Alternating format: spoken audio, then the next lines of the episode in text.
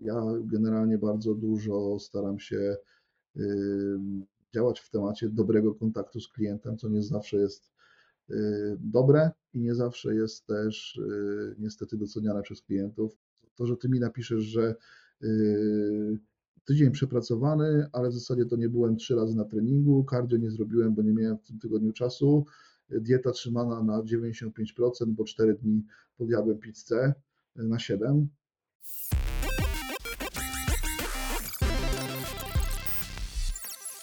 Cześć Dawid, co u Ciebie? Cześć, dzień dobry. A, w porządku, w porządku. Wróciłem tak? właśnie z pracy, a propos będziemy chyba dzisiaj o pracy gadać, więc, więc tak. rychło w czas. Słowami wstępu krótko powiedz, czym się zajmujesz? Życiowo czy w tym momencie? W, w pracy, jako zawodowo. Wiesz co, no chyba jakby nikogo nie zdziwię tym, że jestem trenerem personalnym, powiedzmy, że jakimś tam online coachem. Zwał jak zwał, teraz wiesz, to nazewnictwo jest takie rozdmuchane, że tak naprawdę samemu ciężko jest jakoś się zdefiniować w tej branży, ale no można powiedzieć, że zajmuję się po prostu pomaganiem ludziom w dochodzeniu do jakiejś tam wymarzonej sylwetki, czy to pod względem osób, które trenują czysto amatorsko, czy coraz częściej, coraz bardziej idę w kierunku też osób, które trenują troszkę bardziej z myślą o startach w zawodach. Nie chcę mówić może zawodowo, bo jeszcze zawodowcem ani sam nie jestem, ani nikogo pod skrzydłami swoimi z zawodowców nie mam, ale może kiedyś, jak, jak się życiowo wszystko dobrze poukłada, to i w tym kierunku dojdziemy. Czyli ogólnie zajmujesz się tylko pracą online na ten moment? Tak, jasne, jasne. Ja jestem, jestem trenerem na, na, na full time, więc jakby tutaj yy, uważam, że nie da się robić tego. Jeżeli ktoś to robi, wiesz, tak jak się powinno to robić, w zasadzie z doskoku. No, są takie osoby, które gdzieś tam prowadzą personale, na przykład po pracy na magazynie czy coś takiego, no ale to są rzeczy chyba takie bardzo yy, dorywcze. Wydaje mi się, że jak ktoś chce robić coś dobrze, to powinien się skupić na jednej rzeczy i zawsze miałem takie... Zresztą ja jestem osobą, która nie ma w ogóle podzielności uwagi i nie jest kompletnie wielozadaniowcem i uważam, że jak już coś robić, to jedno, a dobrze. Dobrze. To powiedz, w jaki sposób w ogóle doszedłeś do takiej myśli, żeby tym trenerem zostać? Jaka jest Twoja historia? Wiesz co, to jest chyba taka rzecz, którą, której sam nie wiem tak naprawdę, bo, bo to było na pewno w takiej zasadzie, że ja zacząłem trenować głównie dlatego, że kolega gdzieś tam zaczął trenować. No i wiadomo, nie chciało się być gorszym, w związku z tym, że on zapisał się na siłownię, zapisaliśmy się wszyscy.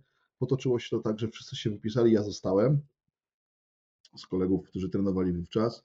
No i jakoś od razu mnie to pochłonęło. Ja wiele rzeczy w życiu próbowałem, bo i mam przeszłość gdzieś tam muzyczną, śpiewałem w kilku zespołach, grałem na harmonice ustnej w zespole bluesowym, grałem na gitarze i też gdzieś tam udzielałem się, też uczęszczałem do szkoły muzyków rockowych na wokal i tak dalej i bawiłem się w tym kierunku. Kiedyś sprawiało mi to dużą przyjemność, myślałem, że to jest to, niemniej jednak no rzeczywistość weryfikuje bardzo szybko człowieka, no i w pewnym momencie to uświadamiasz sobie, że puszczasz to, co udało ci się nagrać i okazuje się, że nie jesteś w tym dobry, więc zostawiasz to osobom, które są po prostu w tym lepsze, no a szukasz siebie gdzieś tam dalej. No i padło na to, że jak zacząłem trenować na siłowni, to jakoś tak mnie to pochłonęło, że w zasadzie od momentu rozpoczęcia treningów to moje życie wyglądało tak, że wiadomo, no, wiedza była jaka była, niemniej jednak ja szedłem na siłownię, a po siłowni wchodziłem do, do internetu, jakkolwiek by to nie brzmiało i czytałem wszystko, co znalazłem na temat właśnie treningu siłowego, gdzieś tam jakichś diet i wszelkiego rodzaju jakichś informacji, które mogłyby mnie zaciekawić. No i tak jakoś zostało. Później odkryłem, myślę jak większość osób, kanał Warszawski Koks, gdzie chłopaki trochę wiedzy sprzedali. Dzięki warszawskim koksom odkryłem Arkadiusza Czerwa, Arka, z którym nieraz pozdrawiam, Arek, jeżeli będziesz słuchał, bo mamy kontakt, jakiś tam mniejszy, większy. No i jakoś mnie tak to na tyle zainspirowało, na tyle mi jego podejście, czyli takie podejście bardzo wtedy stricte kulturystyczne, surowe, takie można powiedzieć, urzekło i pomyślałem sobie, że chcę właśnie to robić. Chcę być trenerem jak, jak, jak Arek, jak osoby, które zajmują się tym na, na sto procent, no i zarabiać generalnie pieniądze na tym, co lubię. Że lubiłem siedzieć na siłowni, no to jakoś tak jeden do jednego dodałem, mimo tego, że z matematyki nigdy dobry nie byłem, maturę się udało napisać, no to tak mi z tego wyrównania wyszło, że, że wychodziłoby na to, że to jest to, co chcę robić. Tak więc ja kończąc szkołę w ogóle zrezygnowałem z opcji pisania matury, trochę ze względu na to, że byłem nieukiem i musiałem zrobić przymusową przerwę rok po maturze, bo się po prostu na nią nie dostałem, a później stwierdziłem, że znaczy generalnie miałem założenie takie, że mi matura do niczego nie potrzebna, bo ja na studia nie chcę iść, ale w związku z tym, że chciałem zostać trenerem, to nagle postanowiłem sobie, że pójdę sobie na fizjoterapię, bo wydawało mi się, że to jest taka rzecz, która mi bardzo w mojej pracy pomoże. Dwa lata na tych studiach zweryfikowało, że to jest absolutnie rzecz, która ci nie pomoże w byciu trenerem personalnym. Także jeżeli ktoś tak myśli, to serdecznie odradzam. Znaczy, no wiadomo, takie rzeczy jak podstawy fizjologii, gdzieś tam anatomii, takie rzeczy można, można tam oczywiście skromnić, ale myślę, że jeżeli ktoś się interesuje na tym poważnie i chce zostać trenerem, no to takie rzeczy gdzieś tam zagłębia samodzielnie, więc najlepszą decyzją, jaką wtedy podjąłem, była totalna rezygnacja ze studiów i postawienie wszystkiego na jedną kartę. Wyjechałem jeszcze wcześniej, zanim na studia pojechałem, to wyjechałem za granicę, gdzie siedziałem pół roku, żeby zarobić sobie pieniążki na to, żeby móc porobić trochę szkoleń, kursów, dokształcić się. No i tak też zrobiłem. Troszkę wiedzy na tych szkoleniach zaczerpnąłem, troszkę porobiłem. No i wydaje mi się, że jakoś tak miałem już na tyle poukładane, że powolutku zaczynałem startować z trenerką. Najpierw wiadomo, gdzieś tam znajomych za darmo się online prowadziło. Ze znajomymi, pamiętam Jarka, pozdrawiam mojego kolegę, którego odchudziliśmy dość, dość mocno, bo tam ponad trzydzieści kilogramów z niego chyba zrzuciliśmy, z tego co pamiętam, to moje treningi personalne wyglądały w taki sposób, że umawialiśmy się trzy razy w tygodniu u mnie w dużym pokoju. Jarek przychodził i robiliśmy treningi, ja go instruowałem. Wiadomo, tam jakieś mieliśmy hantelki, jakieś gumy oporowe, dietę sobie chłopak trzymał i tak to się zaczęło. Później zacząłem jakieś śmieszne pieniążki za to kasować, jak to chyba każdy, no i później stwierdziłem, że już skoro jakieś tam pieniążki zarabiam, no to czemu by nie spróbować robić tego full time. Pierdzielnąłem studia i zacząłem się skupiać na tym, żeby jakoś tam klientów marketingiem głównie szeptanym pozyskiwać i iść w tym kierunku już na sto procent, ale się rozgadałem. Nawet nie sądziłem, że, że to tak dużo czasu już minęło, ale faktycznie no tak było. No właśnie, ja tak rozmawiam z ludźmi i dużo osób mówi, że niby nie wie co powiedzieć, ale jak się jakoś pociągnie za język, to z tego serducha wypływają słowa, bo każdy ma swoją fajną historię właśnie i fajnie ją posłuchać. Ale chciałem Cię zapytać, kiedy był taki, w ogóle jakie myśli miałeś, kiedy zaryzykowałeś, że chcesz się tym zająć full time? Pytam, bo jak gadam z, z wieloma trenerami takimi jeszcze personalnymi, którzy docelowo chcieliby pracować online, to oni właśnie nie wiedzą, kiedy jest ten najlepszy moment, żeby na tą online przejść i całkowicie jakby rzucić personalne i już się skupić tylko na tym. Może nie chodzi mi o jakąś kwotę, którą miałeś odłożoną, ale miałeś jakieś oszczędzone pieniądze, które wiesz, kilka miesięcy pozwoliły Ci się rozkręcić, zanim to w ogóle się zaczęło dziać?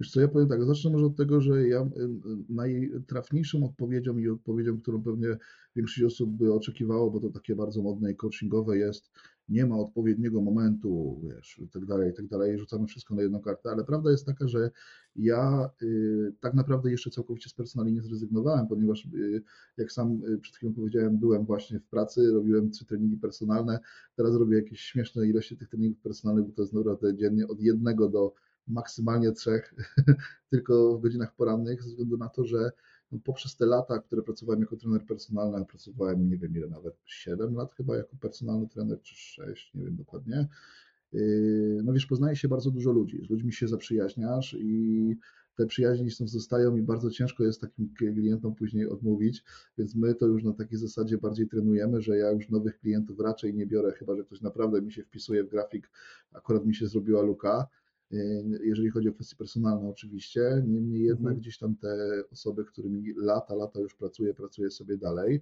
a jeżeli chodzi o przejście na online, to wydaje mi się, że najlepszym momentem na to jest może nie sama kwota odłożona gdzieś tam, bo to też nie jest, wydaje mi się, zbyt mądre, żeby działać sobie na zasadzie takiej, odłożę sobie troszkę pieniążków i sobie pójdę, bo ostatnimi czasy, ostatnie dwa lata w zasadzie nas zweryfikowały, że to nie do końca na takiej zasadzie działa, że możesz sobie coś zaplanować, odłożyć pieniążki i tak będzie cacy.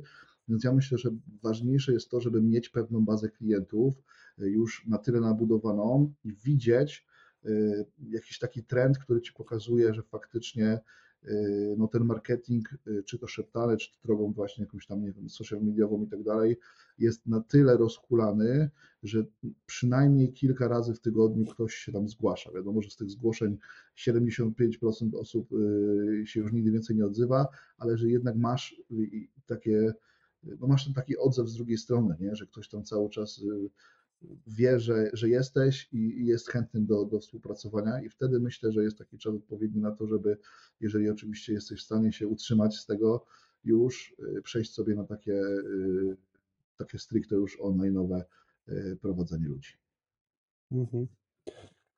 A mówiłeś, że mówiłeś i zresztą wiem, że jesteś zawodnikiem i zastanawiam się, jak twoje starty i takie doświadczenia kulturystyczne na scenie pomagają tobie przyciągnąć jakiś konkretną, konkretną, konkretny rodzaj klienta. Jak to oceniasz? Wiesz co, myślę, że to jest bardzo ciężko tak naprawdę ocenić, jednak no, na pewno to pomaga, bo, bo jakby mój target docelowy to są zawodnicy, wiadomo, no a też nie ma co się oszukiwać, że jeżeli ktoś sam startuje, no to jakąś wiedzę zdobywa, tą wiedzę też może filtrować przez własne starty, no i jakieś wnioski dzięki temu się pojawiają i, i też stajesz się jakby coraz lepszy w tym, co robisz, czyli w przygotowywaniu do zawodów również, nie? Ja jakby tutaj od samego początku, jak tylko startowałem w zawodach, oprócz pierwszego swojego startu, który robiłem całkowicie sam, przygotowywał mnie Adam Suker i od Adama Sukera tak naprawdę dziewięćdziesiąt pięć procent swojej wiedzy, można powiedzieć, że wyciągnąłem, więc to jest też taki, taka rzecz, którą można by było poradzić osobom początkującym, które gdzieś tam chciałyby zostać trenerami personalnymi czy trenerami online, żeby zgłosić się do kogoś, kto ma znacznie, znacznie większą wiedzę od nas i żeby nam trochę też w głowie poukładał, bo jedno to jest to, co my gdzieś wyczytamy w internecie, gdzieś na szkoleniach i tak dalej, a drugie to jest doświadczenie osób, które mają przemaglowane wiele, wiele przypadków i potrafią też kwestie czysto merytoryczne przełożyć na kwestie praktyczne, bo to są takie rzeczy, które no nie zawsze idą jeden do jeden, zresztą kto mnie zna, ten wie, że ja na przykład zwolennikiem bardzo dużym badań naukowych nie jestem, bo uważam, że to się absolutnie nie przekłada na tak wąską dziedzinę jak kulturystyka, zresztą na kulturystach badań żadnych naukowych nie ma. Jakieś tam mechanizmy fizjologiczne można w jakimś odniesieniu przenieść, natomiast też fizjologia osób startujących, zwłaszcza w zawodach, wspomagających się gdzieś tam i, i pracujących na nieco wyższych obrotach, też jest nieco inna niż osób, na których zazwyczaj robi się badania, czyli grupach studentów, czy też szczurach. Więc jakby wydaje mi się, że to nie do końca ma przełożenie. Zresztą te badania zazwyczaj są robione w taki sposób, że też nie odzwierciedlają i ducha, i woli walki prawdziwego zawodnika, więc, więc dla mnie to ma ogromne znaczenie. Ja jestem zdecydowanie większym praktykiem niż teoretykiem i zawsze w to wierzyłem i zawsze w to będę wierzył, niezależnie czy to sprawia, że teraz ktoś uważa, że moje kompetencje za dużo, dużo niższe, bo, bo jestem meatheadem takim typowym, czy nie, to ta, w to wierzę i, i tak, takie wyznaję, taką wyznaję zasadę. No właśnie, poruszyłeś tak naprawdę fajny temat tych wszystkich badań, więc chciałem Cię zapytać o to. Ostatnimi czasy, przez ostatnie miesiące jest dużo takich wojenek pomiędzy badaniami naukowymi w kontekście różnych ćwiczeń. Nie wiem, czy obserwujesz te dramy, które gdzieś tam występują, bo ja to jest za granicą i u nas. Przepraszam, ja tylko przerwę, jeżeli chodzi o kwestię social mediów, to ja się przyznam całkowicie szczerze, że ja w ogóle nie obserwuję. Czyli ja ogólnie jestem osobą bardzo zamkniętą w swoim świecie, ja mam swoją żonę, którą bardzo kocham, razem startujemy, robimy to, co yy, robimy, yy, czyli przygotowujemy się wspólnie gdzieś tam do startów przez cały rok, trzymamy sobie dietę, trenujemy sobie razem i tak dalej i to jest taki mój mały świat, którego się trzymam i którym jest mi dobrze.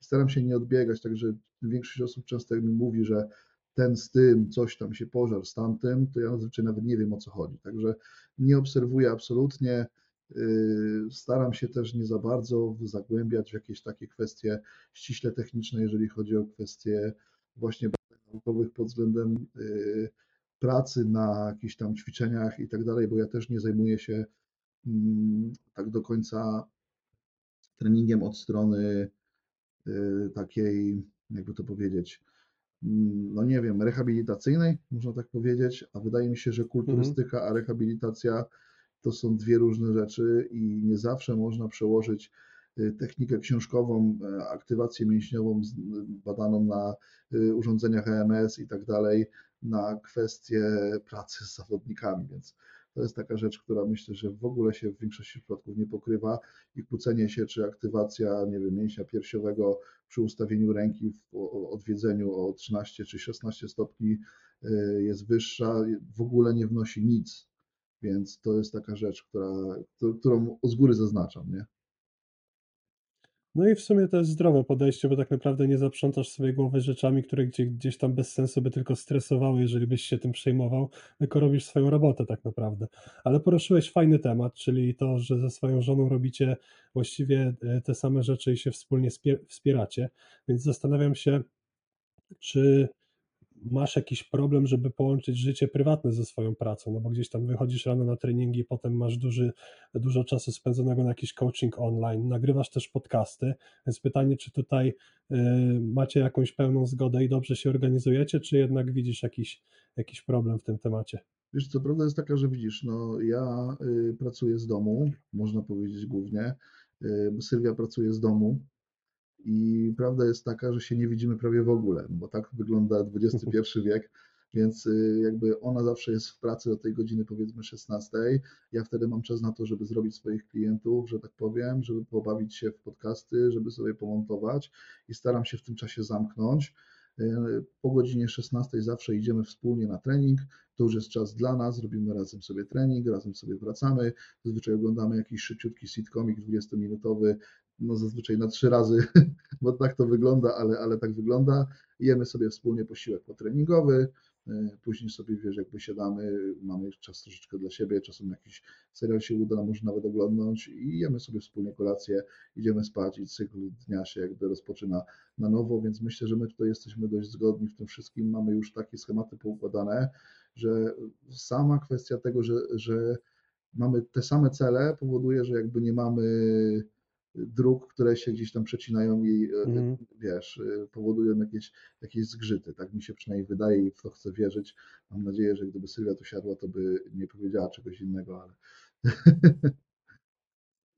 No i super, bardzo fajnie. Dobrze to usłyszeć, bo zauważyłem też, że dużo osób przez taką nadmierną ambicję ma duże takie problemy, żeby z łączeniem, żeby łączyć tą taki chęć mega progresowania z tym takim życiem w domu, nie? Bo gdzieś tam jak jakaś inna osoba jednak nie do końca robi to samo co my, to gdzieś tam na jakimś etapie mogą jakieś zgrzyty być. Nie? Wiesz, to nie zrozumienie źle, to nie ma co się oszukiwać, to wiesz, niby kończysz pracę, ale na telefonie siedzisz, wiesz, ja na przykład pracuję z klientami na WhatsAppie, staram się mieć z nimi kontakt dwadzieścia cztery godziny na dobę, może nie dwadzieścia cztery, no bo śpię, wiadomo, ale, ale wiadomo o co chodzi, czyli stały, ja kiedy tylko mogę odpisuję, więc chcąc, nie chcąc, to tak często jest, że nie wiem, tu idziemy raz na te trzy miesiące do kina, ale do mnie ktoś pisze, no to pasuje odpisać, nie? I nie wiem, albo sprawdzam Instagrama, bo, no bo każdy ma tak gdzieś tam z tyłu głowy, że tam coś musi sobie zobaczyć, nie? I tak dalej, więc mniejsze, mhm. większe tego typu zgrzyty gdzieś tam są, no bo to jest po prostu normalne, ale wydaje mi się, że na tyle jesteśmy zgodni, że, że to nie powoduje jakichś takich problemów, które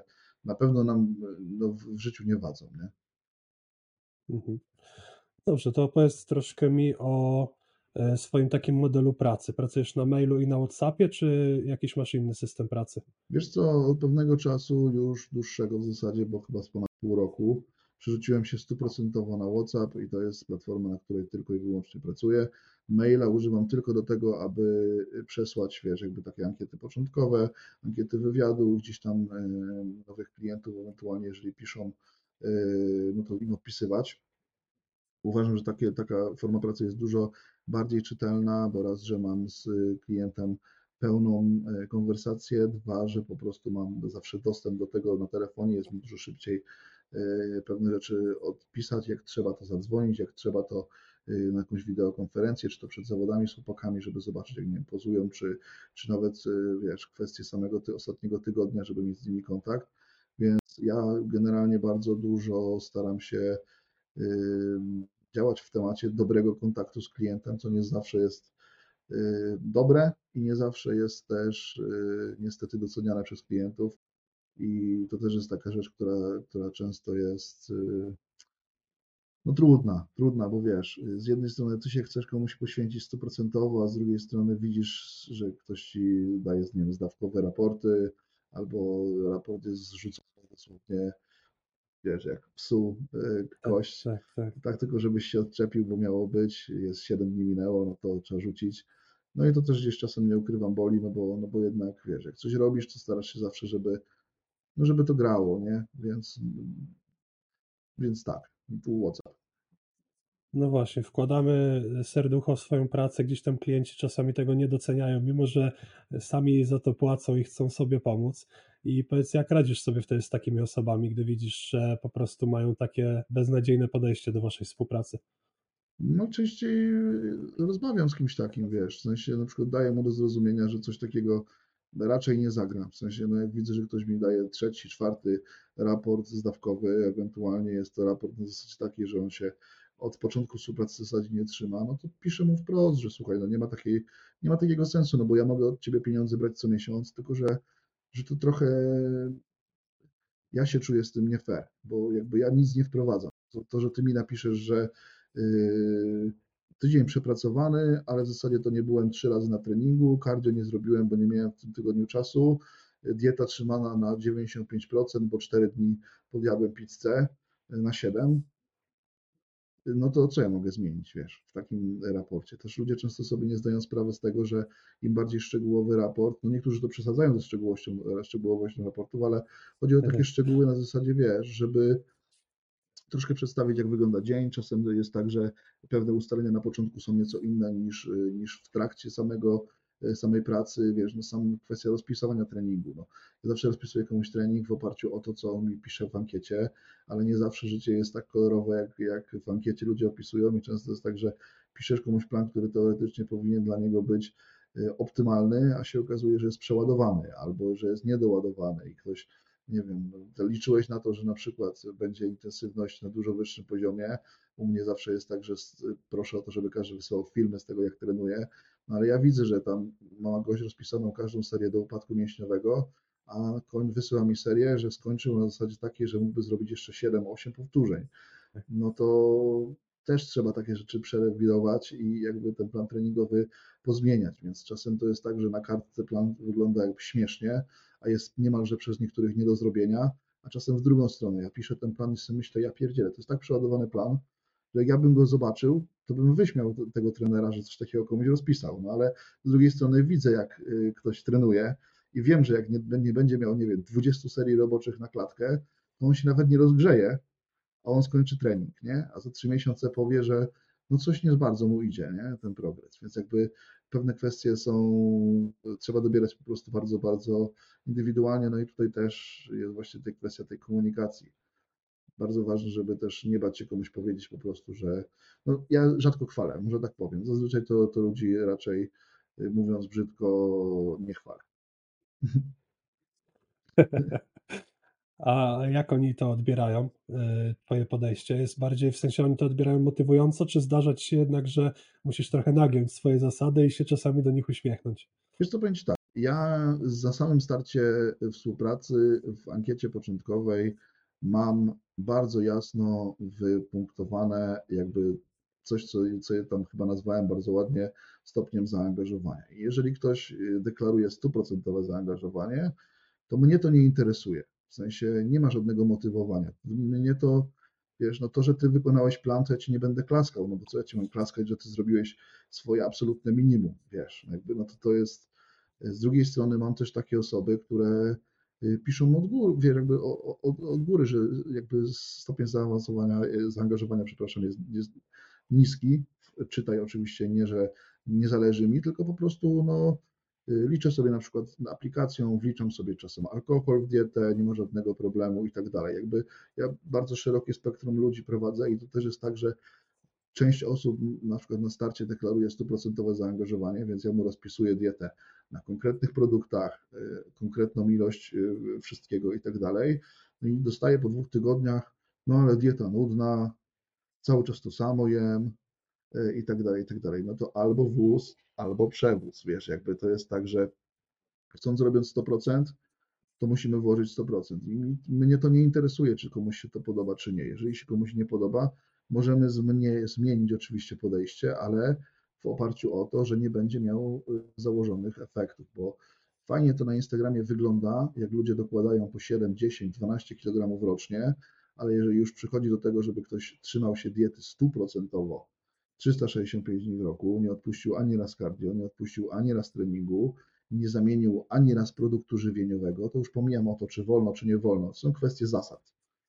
Jest tak w planie napisane, a nie inaczej, to jest tak w planie napisane, a nie inaczej, to jest inna sprawa, wiesz, jakby no ludzie często, wiesz, gloryfikują takie osoby jak Nick Walker, jak gdzieś tam jakieś, wiesz, osoby typu Hunter Labrada i tak dalej, no ale to nie są ludzie, hmm. którzy sobie odpuszczają, wiesz, to są goście, którzy, nie wiem, no często tak ktoś ogląda na przykład te podcasty i tak dalej, jest, czy fajnie ten Fuad Abiad mówi o tych spotkaniach ich, ich całych, gdzieś tam za granicą, przepraszam, że taki temat wszedłem, ale że nie, dobrze, wiesz, dobrze. Wszyscy tam Uf. potrafią na przykład coś zjeść, a Nick Walker jako jedyny ma przygotowane posiłki, wiesz. wiesz to, to jest jakby, to nie powinno nikogo dziwić, to powinna być rzecz oczywista. Nie? To czasem też yy, rozmawiam czasem z kulturystami na swoim kanale i ktoś na przykład mówi, no bo wiesz, yy, szesnaście tygodni przygotowań, nic nie podjadłem. Ja tak sobie czasem myślę, w ogóle w życiu by mi nie przyszło do głowy, że mógłbym w ogóle podjeść. W moim życiu na prepie zdarzyło mi się podjeść, nie wiem, ziarnko ryżu albo jedną pięćdziesiątą łyżeczki masła orzechowego dokładnie zero razy. Nigdy w życiu nie było takiej sytuacji, że podjadłem. Nie, jest prep, są założenia, to je realizujemy. Jakby jak ktoś deklaruje stuprocentowe zaangażowanie, to deklaruje właśnie tego typu zaangażowanie. Więc jakby no, to, że ktoś mi napisze, no tam ostatnio miałem taką sytuację, że mi właśnie klient napisał yy, za, założenia realizowane na tysiąc procent, cardio nie zrobił dwa razy, yy, no i yy, dwa razy chyba czy coś tam podjadł ma, yy, łyżkę masła orzechowego. No to gdzie jest te tysiąc procent plan wykonany? Jakby no to mi się coś nie klei, nie? Więc też nie chcę zabrzmieć jakiś asceta, bo tak jak mówię, to nie chodzi o to, że każdy klient u mnie tak pracuje, tylko po prostu chodzi o bycie szczerym z samym sobą, wiesz, bo często ludzie właśnie mają nie, nierealne oczekiwania względem tego, ile pracy wkładają. Zwłaszcza, że najczęściej jest tak, że rzadko kto jest predysponowany genetycznie. Jakby jeżeli się pracuje z przeciętnym ciałem albo nawet mniej niż przeciętnym organizmem, to trzeba włożyć dwa razy więcej. W życiu nie ma niestety sprawiedliwości. Jak komuś się wydaje, że, że jest, no to bardzo się, przypuszczam, w którymś momencie swojego życia rozczaruje, ale niestety nie ma. Może się okazać tak, że będziecie wkładać tysiąc procent i nie będziecie wyglądać nawet jak jedna pięćdziesiąta tego, co wygląda ktoś, kto robi plan na pięćdziesiąt procent. No i trudno. Tyle. Koniec. Bardzo mi przykro. Tyle mam do dodania. Dobra, bardzo fajnie. Chciałem pogadać też o, o Twoim podcaście. Powiedz mi, dlaczego w ogóle założyłeś ten podcast i go nagrywasz? Jak, jaka Twoja motywacja była do tego? Wiesz co, jaki cel? To zależy który, bo, bo ja mam jakby, można powiedzieć teraz trzy, trzy różne, czyli mhm. mam ten od zera do bodybuildera. No tutaj głównym założeniem było trochę przedstawienie sylwetek kulturystów takich polskich, naszych, ale od strony takiej, jak zaczynałem. Czyli właśnie ja sam miałem takie nierealne podejście, jak zaczynałem, bo ja pamiętam, że ja chciałem zrobić tak, że w przerwie między wakacjami, czyli w te dwa miesiące, zbudować maksymalnie dużo masy mięśniowej, czyli wyglądać jak Arnold Schwarzenegger, po czym po wakacjach już nie trenować nigdy w życiu i żeby tak zostało, nie? Bo tak mi się wydawało, że tak to wygląda. I mam teraz takie wrażenie, że przez Przez to, że my żyjemy w czasach social mediów i takiego ładnego dostępu do zdjęć przed, po, to ludziom się wydaje, że jak ktoś jest zawodnikiem kulturystyki, to zaczął rok temu i następnego roku już jest zawodnikiem pro. I chciałem właśnie pokazać, że tak nie jest, że to wymaga lat. Wiesz, zazwyczaj jest tak, że jak rozmawiam z tymi zawodnikami, to ktoś trenuje dziesięć lat, osiem, piętnaście, dwadzieścia pięć lat, wiesz.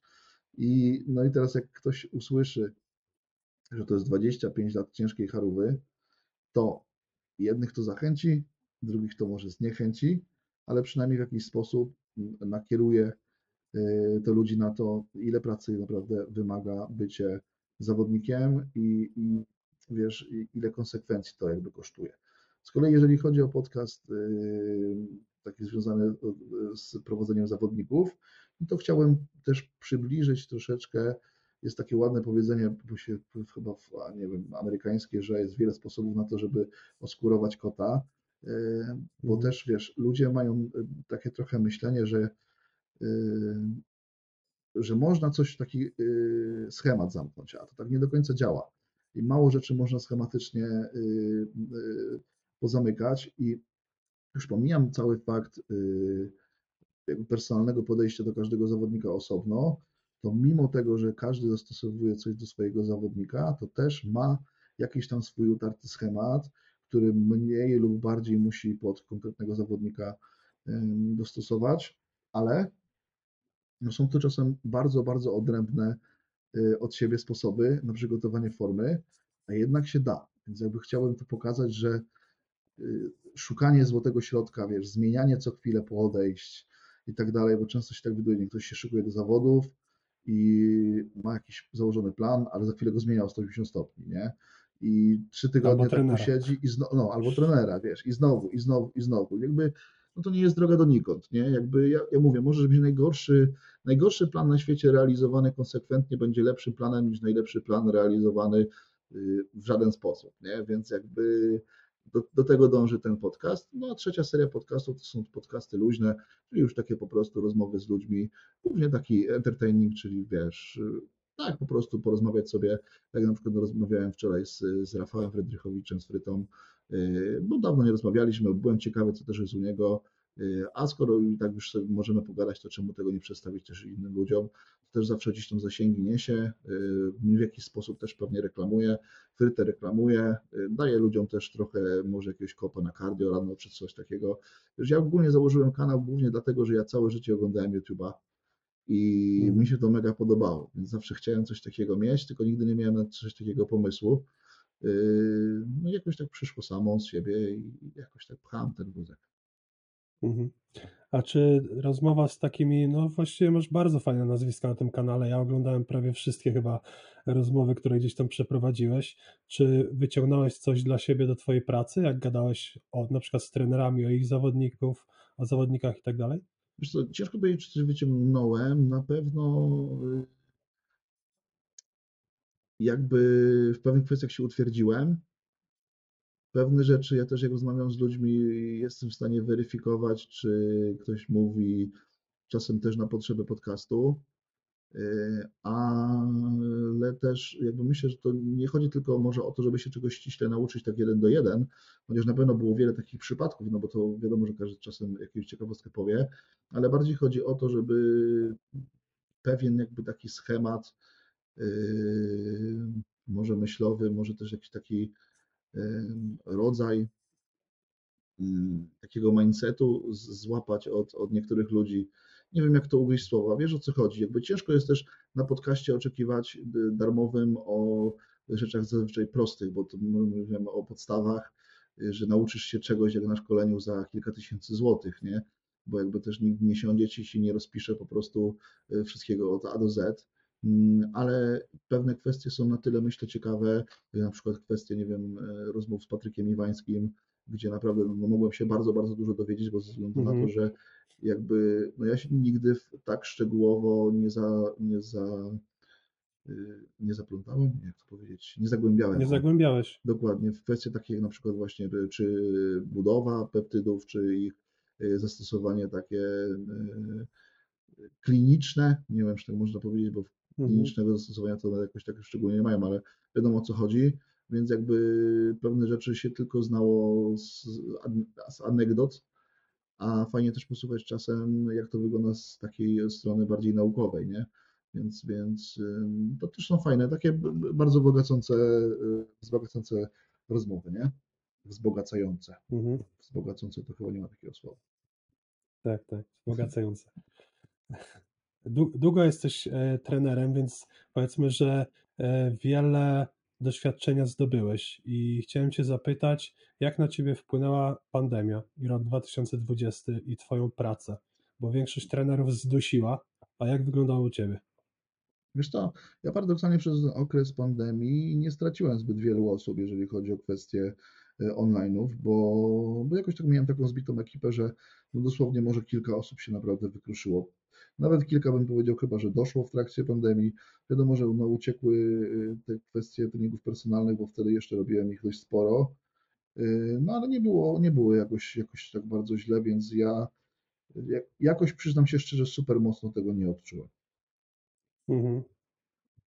A teraz jak na przykład mamy znowu jakiś wiszący kryzys, do czegoś się obawiasz w, w tym kierunku? W kontekście tego na przykład, że nie wiem, twoi klienci nie będą mieli pieniędzy albo czegokolwiek. Wiesz co, się staram w ogóle nie obawiać niczego, no bo tak naprawdę jaki ja mam na to wpływ? Staram się robić swoje, staram się, żeby było mnie w miarę możliwości dużo w sieci, bo to też jest jakaś reklama. Staram się robić swoją robotę przede wszystkim dobrze i liczę na to, że kwestia taka, że ja się przykładam do czegoś, zaowocuje tym, że po prostu w dobie jakiegoś tam kryzysu czy też gorszej sytuacji to mi się w jakiś sposób odwdzięczy. No i tylko tak mogę jakby na to wpływać, bo ja też w ogóle staram się nie, nie pracować na takich schematach myślowych, że a co będzie jak, wiesz, bo nie uważam, że to byłby, to jest dobry pomysł, wiesz. To jest tak trochę jak ludzie, wiesz, zaciskają pasa, bo idą chude dni, nie? Ja myślę, że prawidłowym myśleniem jest nie zaciskanie pasa, tylko myślenie, co można zrobić, żeby zarobić więcej i żyć na podobnym jakby tutaj pułapie, można powiedzieć, czy tam poziomie, ale no jakby, wiesz, hmm. niezależnie od tego, co się dzieje wokół, więc, więc tak, takie bym chciał myślenie mieć i, i takie sobie wymawiam, że mam. No. A od jakiego czasu prowadzisz social media swoje, na przykład Instagram? Nie mam bladego pojęcia. nie Dobrze. wiem. Pewnie, pewnie z siedem osiem zau... lat, sześć, nie wiem. A z- zauważasz jakoś na przestrzeni czasu, w jaki sposób działalność na social mediach ci pomogła w pracy? Hmm. Kurczę, no ciężko. Bo mówiłeś, wiesz, o marketingu szeptanym. Wiesz, no, troszkę jednak... No mnóstwo osób, wiesz, nawet jak się do mnie zgłasza, no to mówi, że na przykład, nie wiem, znalazło mnie na YouTubie, znalazło mnie na Instagramie, czy nawet teraz mam tego TikToka, czy tam coś, co na tym TikToku, więc jak najbardziej, no tak, ale na ile to jest tym spowodowane i na ile to tak, wiesz, da się przenieść jeden do jeden, to jest ciężkie do określenia, bo też no musiałbym jakieś statystyki prowadzić, a ja niestety tego nie robię i nie jestem generalnie dobrym marketingowcem, wydaje mi się, i też nie staram się, wydaje mi się, być. W sensie ja mam świadomość tego, że to, co robię w social mediach, jest kwestią marketingową, ale nie jest to jakby targetowane pod marketing, czyli yy, mhm. no, mam nadzieję, że rozumiesz, o co chodzi. Jakby, czyli nie przeliczam tak, tak, tego tak. Na, na kliknięcia, na cyferki, tylko po prostu staram się, żeby, żeby po prostu się gdzieś tam przewijać cały czas, żeby ludzie wiedzieli, że ja istnieję. Mhm.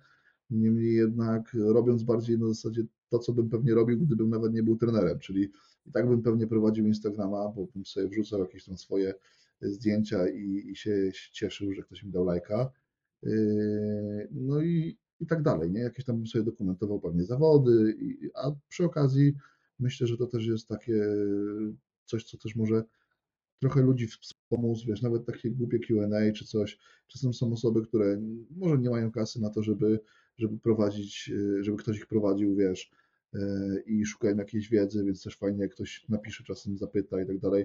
Czy wiesz, zdarzają się ludzie, którzy są bezczelni, no wiesz, na zasadzie, nie wiem, aroganckich pytań albo komentarzy, albo wiadomości do ciebie w stylu konsultacji przez Instagrama i pretensji, że ty mu tej konsultacji nie zrobisz, a gości rozpisał całą swoją dietę, cały plan treningowy i swoje życie od roku dwa tysiące czwartego do, do, do dzisiaj i liczy na to, że ty poświęcisz półtora godziny swojego życia za darmo zupełnie, żeby mu ułożyć plan treningowy, a jak mu napiszesz, że tutaj jest, wiesz, cennik na stronie internetowej, to cię wyzywa i koniec jest tematu, nie?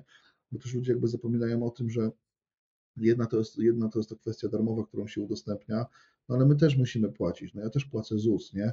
To nie jest tak, że ja sobie tu siedzę, kikiram se tak, tak. kabonkę i jest super fajnie, tylko no mnie też z tego ludzie rozliczają, nie? No i ja też muszę rachunki płacić i też muszę mieć gdzie mieszkać i tam zjeść też się przydaje czasem coś, nie? Więc jakby no to są takie rzeczy, które wydaje mi się, że dla ludzi kumatych powinny być oczywiste, ale w social mediach niektóre mhm. rzeczy się zacierają i ta rzeczywistość jest, jest czasem zgubna i nie do końca logiczna.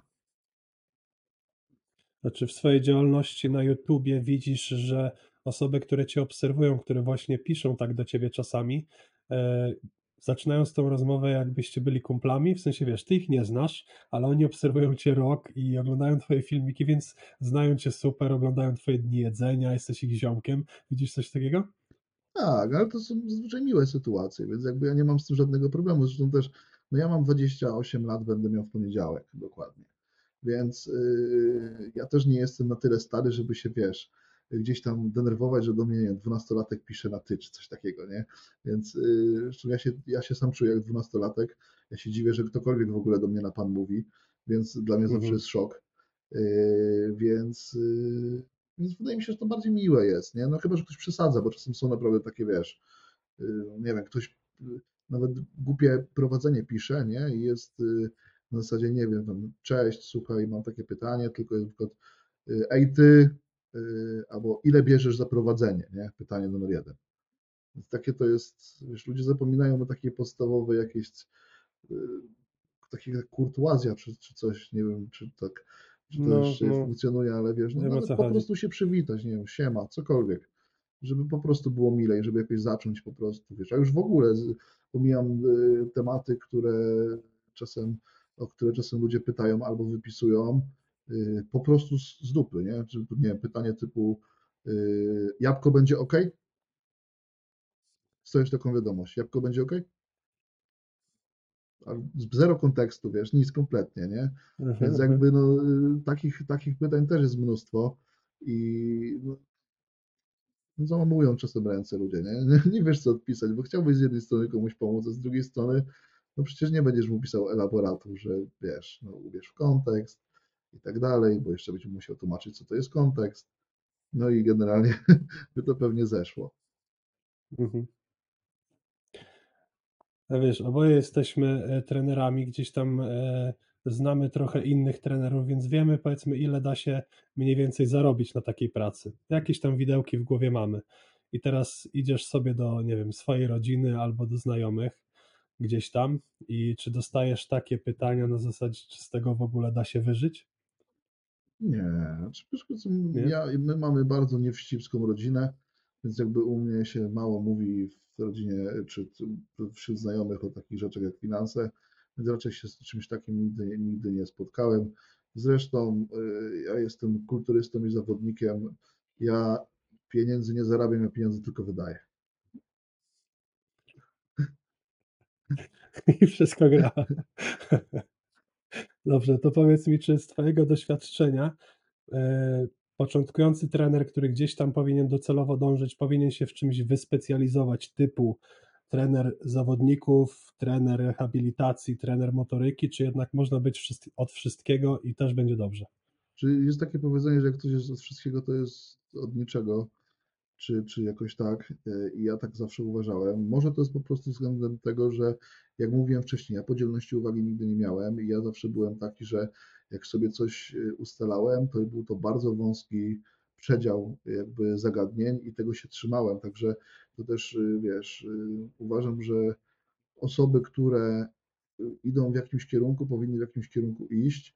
Gdzieś tam wiadomo, że każdy po drodze liźnie czegoś tutaj, czegoś tam i tak dalej, no ale też nie wiem, no jak to mnie się zgłasza ktoś, kto ma problemy metaboliczne i tak dalej, to ja nie próbuję udawać, że rozumiem jego problem i zaraz tutaj dobierzemy badania jakieś, mu zlecę, zrobimy wymazy z nie wiadomo czego i zaraz mu rozpiszę wszystko co i jak, tylko go odsyłam do ludzi, którzy się po prostu zajmują dietetyką kliniczną, mają na ten temat pojęcie i tak dalej. To samo jest, jak ktoś się zgłasza na przykład z, nie wiem, z problemami, z zaburzeniami żywienia i tak dalej, to w podstawowych jakichś tam takich, wiesz, w przypadkach typu, nie wiem, ktoś po zawodach ma, wiesz, rozregulowane po prostu hormony, kwestia gdzieś tam pataki klasycznej, pozawodniczej, padaki na żarcie, to to jest do zrobienia, nie? Ale jak ktoś ma poważne problemy, takiej już natury naprawdę psychologicznej, że to jedzenie no, mu spędza sens powiek i, i to już są naprawdę jakieś no, wręcz bulimiczne napady, no to ja absolutnie za coś takiego się nie biorę. Mówię takiej osobie, słuchaj, jest tak i tak,